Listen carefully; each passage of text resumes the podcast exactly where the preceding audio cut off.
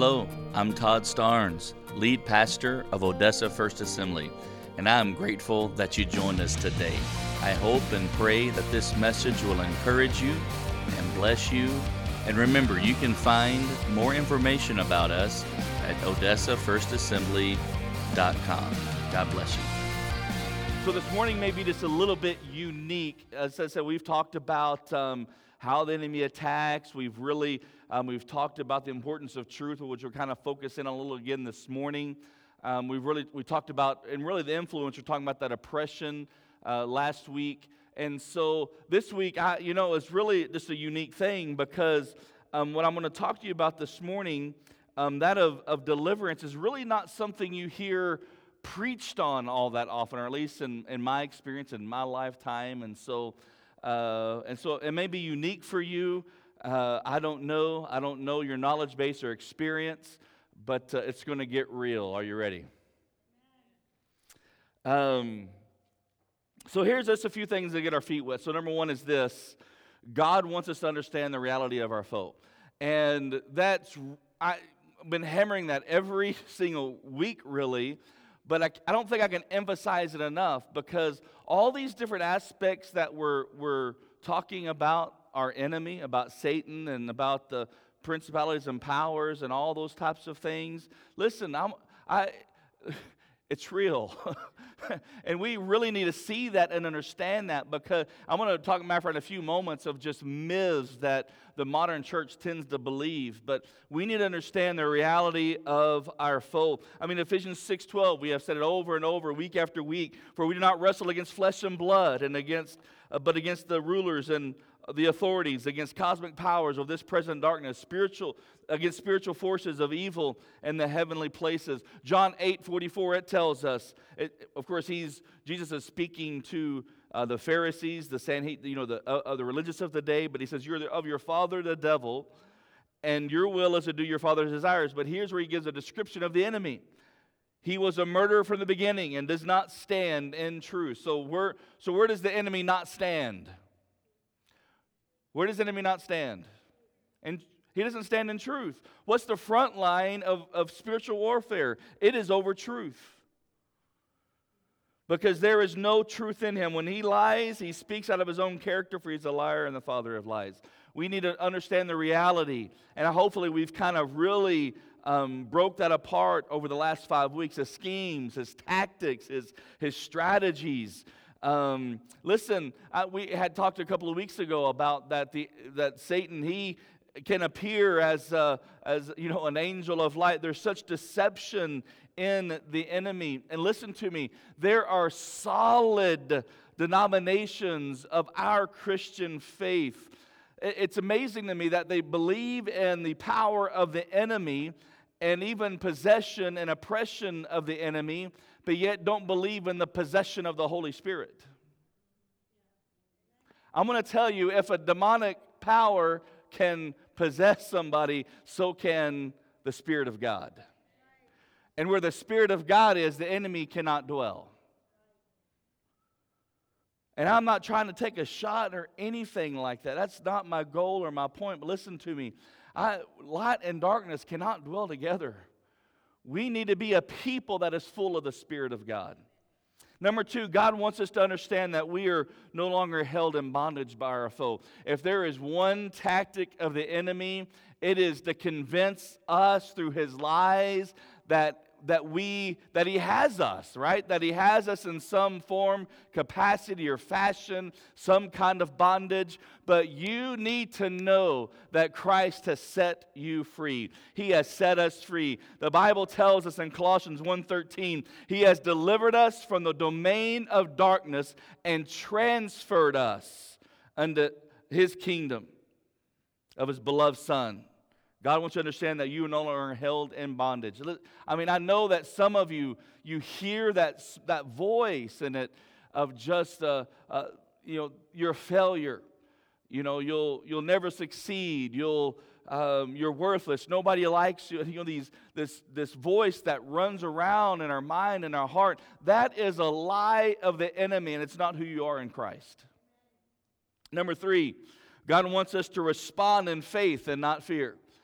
God wants us to respond in faith and not fear. And so here's kind of maybe it's, you know, uh, I don't know, I guess may help kind of get real. Uh, we know that uh, you guys have heard the sermons before that, you know, the opposite of faith is fear, and of course, opposite of fear is faith. And where the enemy likes to operate is in a place of fear. Because fear, just like faith, faith can mold us, and so can fear. Matter of fact, many times, I mean, we conform to our fears in many ways, and it really has dominant impact upon our life. We can have the fear of failure or the fear of rejection. And a lot of, a lot of us sometimes in a battle through those things. That, that, is a, that is a scheme, a strategy of the enemy. Uh, there's, a, there's a promise I had to hold on to for years uh, before I really I saw freedom in my life. But the Bible says that perfect love casts out all fear. What does perfect love do? It casts out all fear. What is the root of that fear? The root of that fear that scripture talks about, it has to do with punishment. And that's a work of the enemy saying that uh, uh, you're not living for God. You're just, you're so sinful. You can't do it right. You're always going to mess up. Is anybody in the house this morning? But the Bible says, right, a simple promise that we know for God gave us a spirit not of fear, but of power, love, and self control. Luke 10 19, we've kind of talked about this many times. He says, Behold, I've given you authority to tread on serpents and scorpions over all the power of the enemy, and nothing shall hurt you. And so listen to me. I'm, I'm talking, I, am trying to balance this because I know, I don't know, well, I don't know what's going through your mind, but I can maybe imagine. I, I'm not telling you this morning that, you know, all of you, you know, should be casting devils out on the daily. That's not my purpose. That's not what I'm saying. But hopefully, maybe the Spirit of God can stir something in you and you can have, bring some understanding. Because you see, I'm going to tell you, I have faced head on those who have been possessed. And in every one of those encounters that I've encountered somebody that has been possessed by demonic spirits, they always react in a way to strike fear. Why? Because if they can gain that ground in fear, they, they're used to winning that battle. But see, we are not, we have not, not been given a spirit of fear, have we? And so, I mean, that, and I believe when you look even through Scripture, you see so many accounts in Scripture of Jesus having specific encounters with people who were possessed and, uh, and then what we call manifesting in a certain way. I mean, we read about people, I mean, you know, God breaking chains and running through cemeteries naked and all this, you know, kind of things. And that manifestation is meant to strike fear. But even, but that's just the way the enemy works across the board, period. I mean, it's not just about possession, but listen to me. I do want to say this, and I want to, because I've had conversations with some of you, and I want to say something very directly right now. Because, see, it, maybe this is going to kind of, a light bulb going to go off for some of you. I've had conversations where maybe there's been a vision, or you thought a, a, a passed on loved one was in a room or sitting in the chair, or or a thing of that nature. You need to know something that the Bible says at a point for, for every man to die and then the judgment. And there's no coming back from that point.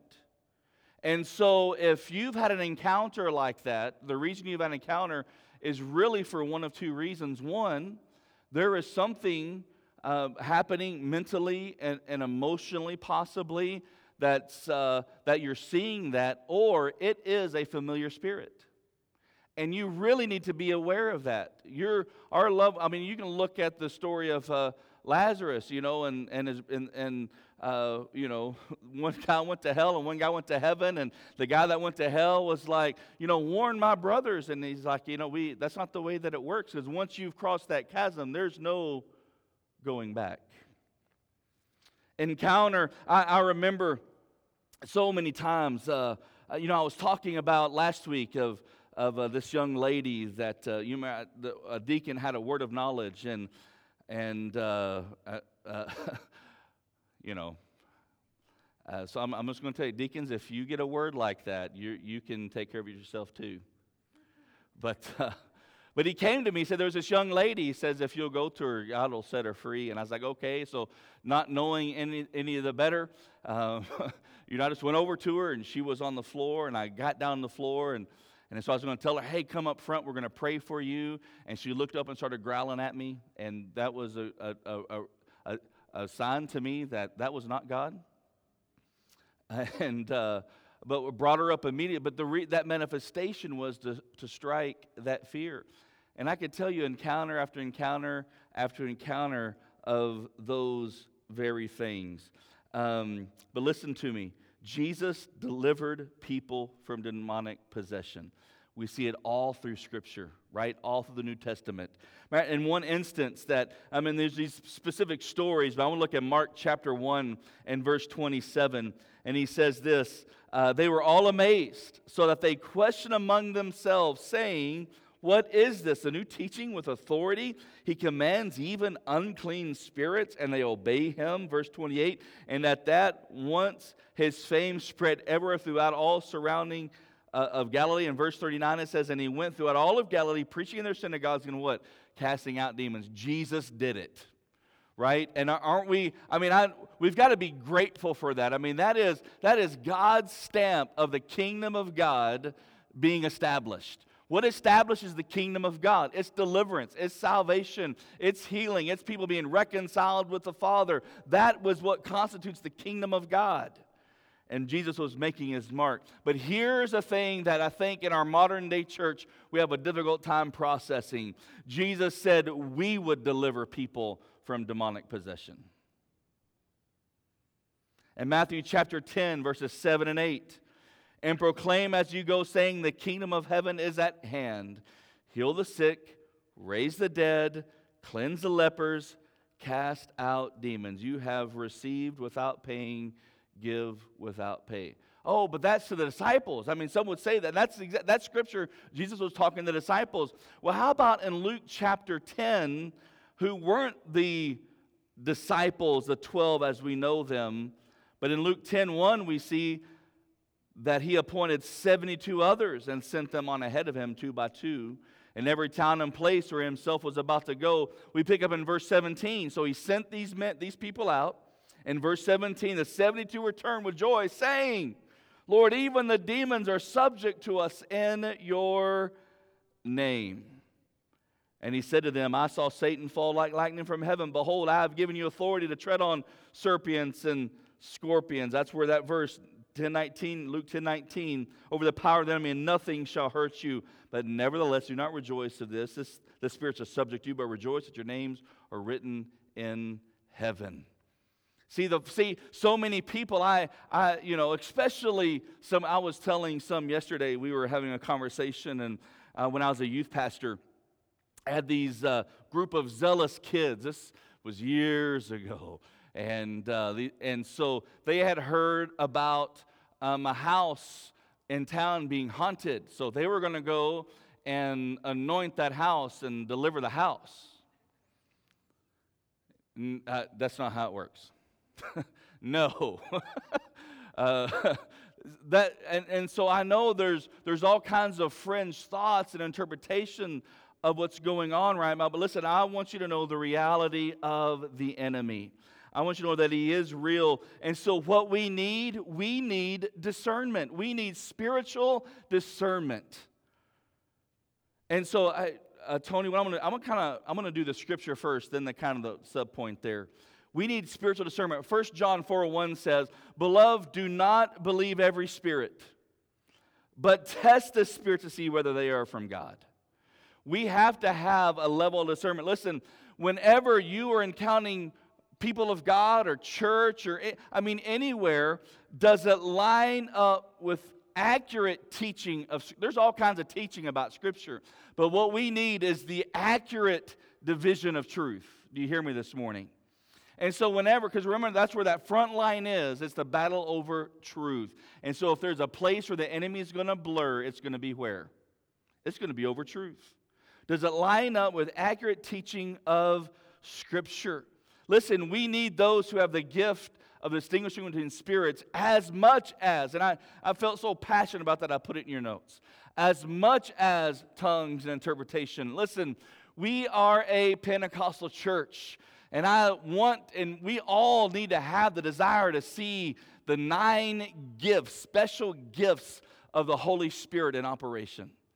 Remember, the Bible says in 1 Corinthians 12 11, as the Spirit wills, as He directs, these gifts in operation of, of, of, of gifts of prophecy and tongues interpretation and, and uh, words of knowledge and wisdom and miraculous miracles and the gift of faith. But listen, one of those in 1 Corinthians 12 10 is the distinguishing between spirits. We need people with the gift of discernment to rise up in our churches, especially now. And do you know why now more than ever? Because we are living in a day that Jesus told us that we are going to be surrounded by false teachers and false prophets and antichrist spirits. We've got to have that discernment. I'm going to tell you, I, I, have been grateful to. Uh, um, you know, one time, I, like I said, I, I, I could tell you many stories of deliverances and, and seeing people delivered from demonic spirits. But I could tell you some other stories too. I could tell you about one time where we were at a at a service, and man, God is working and doing something, and and uh, a leader came over to me. He had he knew that I had been involved in some deliverances, and he said, "Hey," he said, uh, "Todd, would you come here?" He's like, "I think we have a possession over here. Would you?" kind of come over here and check out what's going on. I'm like, yeah, sure, you know. And so I go over and I, you know, I just take a moment and I pray. I pray in the Spirit. I'm like, okay, God, give me direction. And I pick up on something really quick. And so these guys, I mean, man, they got this kid pinned down and they got some on each arm and man, they're screaming at him and, you know, casting devils out and all this kind of stuff. But there was a big problem. What I was discerning was, was the kid wasn't possessed. And, and, and, when you're, you kind of have that feeling in your heart and you see what's going on and there's a contradiction. And so finally there was kind of a window. I was like, hey guys, let me step in just, just for a second. And so I get down by this kid and I'm like, dude, I'm like, what's going on? He's like, I can't breathe. Had to simply, so, I mean, for whatever reason, discern that he was possessed when he wasn't. How tragic. How tragic. There was another time, there was this the altar time going on, and um, these guys, they, you know, ha, you, know, the, you know, man, you know, trying to cast devils out. But I, I, man, I tell you, the Holy Spirit just spoke to my heart and said, He's faking. And so I got down in that kid's ear. This was at youth camp. I got down on the floor and I said, dude, I know you're faking. I said, Are you faking? And he said, Yeah, I'm, I'm faking. And I was like, You know what scares me about that? Is that you're opening a door. I was like, I would suggest you get saved right now. I said, And he just broke, started crying. He's like, I want to get saved. And, and I led him in the Lord. And he got filled, I mean, it's almost instantly got filled in the Holy Spirit. And God did a really big work right there. We need that discernment. Um, the Bible tells us, listen, that uh, first uh, uh, Philippians chapter 1, verses 9 and 10. And it is my prayer that your love may abound more and more with knowledge and all discernment, so that you may approve what is excellent, and so be pure and blameless for the day of Christ. Listen to me. I know there's a lot of people that, you know, they. I've heard through the years a lot of people say, Well, I've got discernment. Listen, love and knowledge, love, listen, love and knowledge is a, is two crucial ingredients to discernment.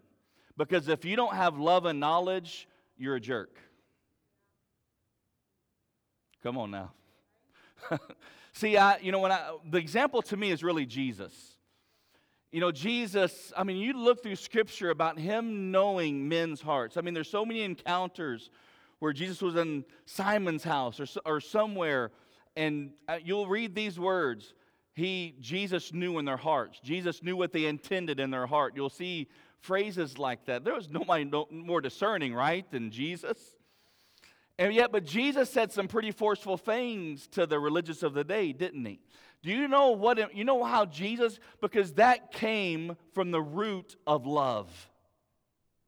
He knew, Jesus knew he was going to lay his life down for everybody. And so, a litmus test, a, a filter, whether or not you're operating in judgmentalism or discernment, is how much do you love them? Well, this is good preaching right now. I mean, we talk about speaking truth and love, but really sometimes we just want to speak truth because we think we're right. And really, what we need is grace and love and the knowledge of how to use our words. I know this may not be the amen in sermon, but I, I'm hoping this helps you. I really do. Um, so, yeah, love and knowledge are a crucial ingredient. Ideas that keep Christians blinded. I want to go through a list very quickly. I'm going to do this very quick. So I, I, think sometimes the reason why we have a there's there, some have a hard time hearing this is that we as a nation, we as a culture here in the states, I mean, compared to so many other nations, um, we're we're kind of an unspiritual people. But when you talk with those from some of those in our church from Nigeria or Cameroon or Kenya or Rwanda or many other places, and, and, the, and the direct contact they have with witch doctors and, and spiritual things going on.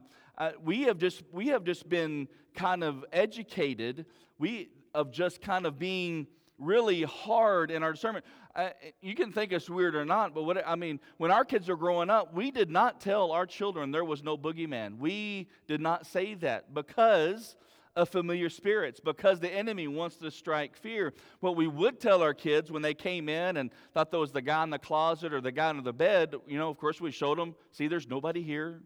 I mean, we were practical. But the other part of that is to say, is to tell them when you have that sensation, when you have that feeling, that's when you call on Jesus. That's when you call it. And if it's been a while since you felt that sensation, come up here with me about 2 o'clock in the morning with all the lights out and see how you feel. I don't know what it, I'm going to tell you, this is God's house, but there is something creepy about a church at 2 o'clock in the morning. Sorry, I digress. So, number one is this ideas that keep Christians blinded. Number one, demons were active when Christ was on earth, but their activity has subsided.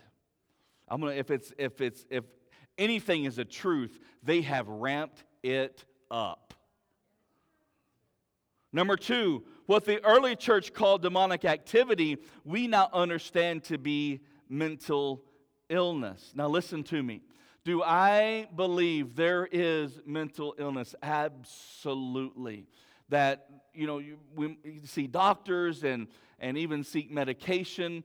I think that is okay. But do I also believe that there's some people being medicated that need delivered? Yes, I do. Do I believe that there's people that are in both categories? Absolutely, yes, I do. We cannot educate it away as just that. We should not be surprised when secular psychologists, limited to a natural worldview, attempt to offer a, nat- natural um, uh, explanations to mental problems. Listen to me. Many times, the demonic experience will manifest in a way of mental illness. It can be one, it can be the other, but it can be both. Number three is this here's a, here's a myth that I hear all the time is that Christians cannot be affected by demons. Listen, as a believer, a child of God, and the ownership upon you was sealed. Ephesians 1:14, we have been sealed with the Spirit of God as a deposit of an inheritance yet to come. I mean, you are God's child. You cannot be possessed by another spirit but the Spirit of God.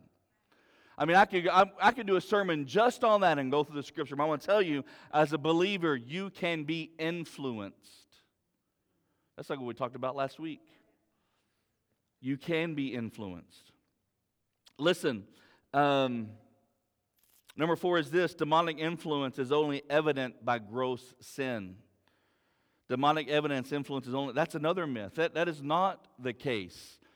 I mean, it doesn't take just the, the extreme things that we as the church kind of put in air quotes about sin. Listen, as it says in I said number four, demonic influence, it, it can they can have they can be an influencer in our life if we open that door. Number five, freedom from spiritual bondage is only a power encounter. Listen, it is a power encounter, but it's also a truth encounter. And if there's something I've hopefully that I've laid the groundwork for, it is just that. I'm going to tell you, I don't know how many times I have been uh, uh, seen, you know, people, uh, actual deliverance taking place. And we, as I, it's mostly kind of a charismatic Pentecostal thing, but I, I, I, I said that, I say this sometimes, kind of often, but I just want to say it again. Um, volume does not dictate the anointing. Just because somebody gets loud doesn't mean it's anointed. It, mean, it, it can mean it's annoying.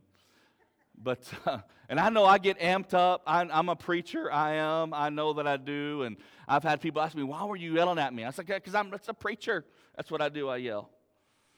But volume, it does not dictate anointing. But what will break the power of bondage, what will break those chains is the power of God because of the truth of God.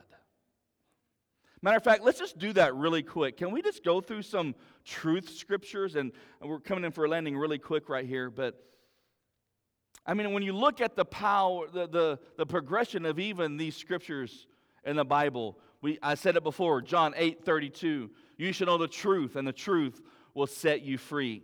John 14 6. I am the way, who is? Jesus. I am the way, the truth, and the life. No one comes to the Father except through me excuse me, John 16, 13, when he, the Spirit of truth, comes, who is that? That is the Holy Spirit who's been given to us as a helper, as an advocate. He will guide you where? Into all truth. He will not speak on his own, but whatever he hears, and he will declare to you things that come. John 17, 15. I do not ask that you take them out of the world, but that you keep them from the evil one. He goes on to say in verse 17, sanctify them and the truth. The word is truth. Ephesians 6:14 Stand therefore having fastened on the belt of truth and having put on the breastplate of righteousness. Philippians 4:8 Finally, brothers, whatever is true is what we meditate upon. Why do we see all that the way through Scripture? Because God is letting us know if you'll just stand in the truth, if you'll just stand on the truth, you got this. The last thing I want to talk about this morning is this is close open doors. Close open doors. Listen to me. You guys know that I'm not I'm not normally, maybe on occasion, but not normally, not not one that does it all the time. I don't I don't stand up on I feel like a soapbox and preach about a lot of the do's and the don'ts and point those things out, but listen to me. There are things as believers that you just don't mess with. You don't mess with astral projection and out of body experience. You don't mess with Ouija boards. You don't mess with light as a feather, stiff as a board. You don't mess with table lifting. You don't mess with spells and curses. You, you understand there's no differentiation between black magic and white magic. Come on, somebody. You don't mess with fortune telling, palm reading, divination, horoscopes tarot cards, witchcraft, sorcery, Satanism, palm reading, astrology, seances, blood pacts, objects of worships, crystals, good luck charms, superstitions, false religions, occultic or violent video games or movies. Do you hear me this morning? So many times, what happens, what the enemy will do is he'll bring an article affection into your life. And that article, affection, that article of affection will be a doorway for his influence upon your life. And those are the things we justify so many times. Oh, there's really, there's nothing wrong with looking at the paper or Googling my, my sign. Well, maybe not a couple of times done innocently, but when you keep going back and you keep going back and you keep going back you know what begins to happen? That gains power over your life. Thank you so much for joining us today. I hope that this message was an encouragement to you. Remember, you can find more about us at odessaFirstAssembly.com and also across the social media platforms. It is our prayer that God blesses you, keeps you, sustains you, and if you're ever in the area of the Permian Basin, come and join us at Odessa First Assembly.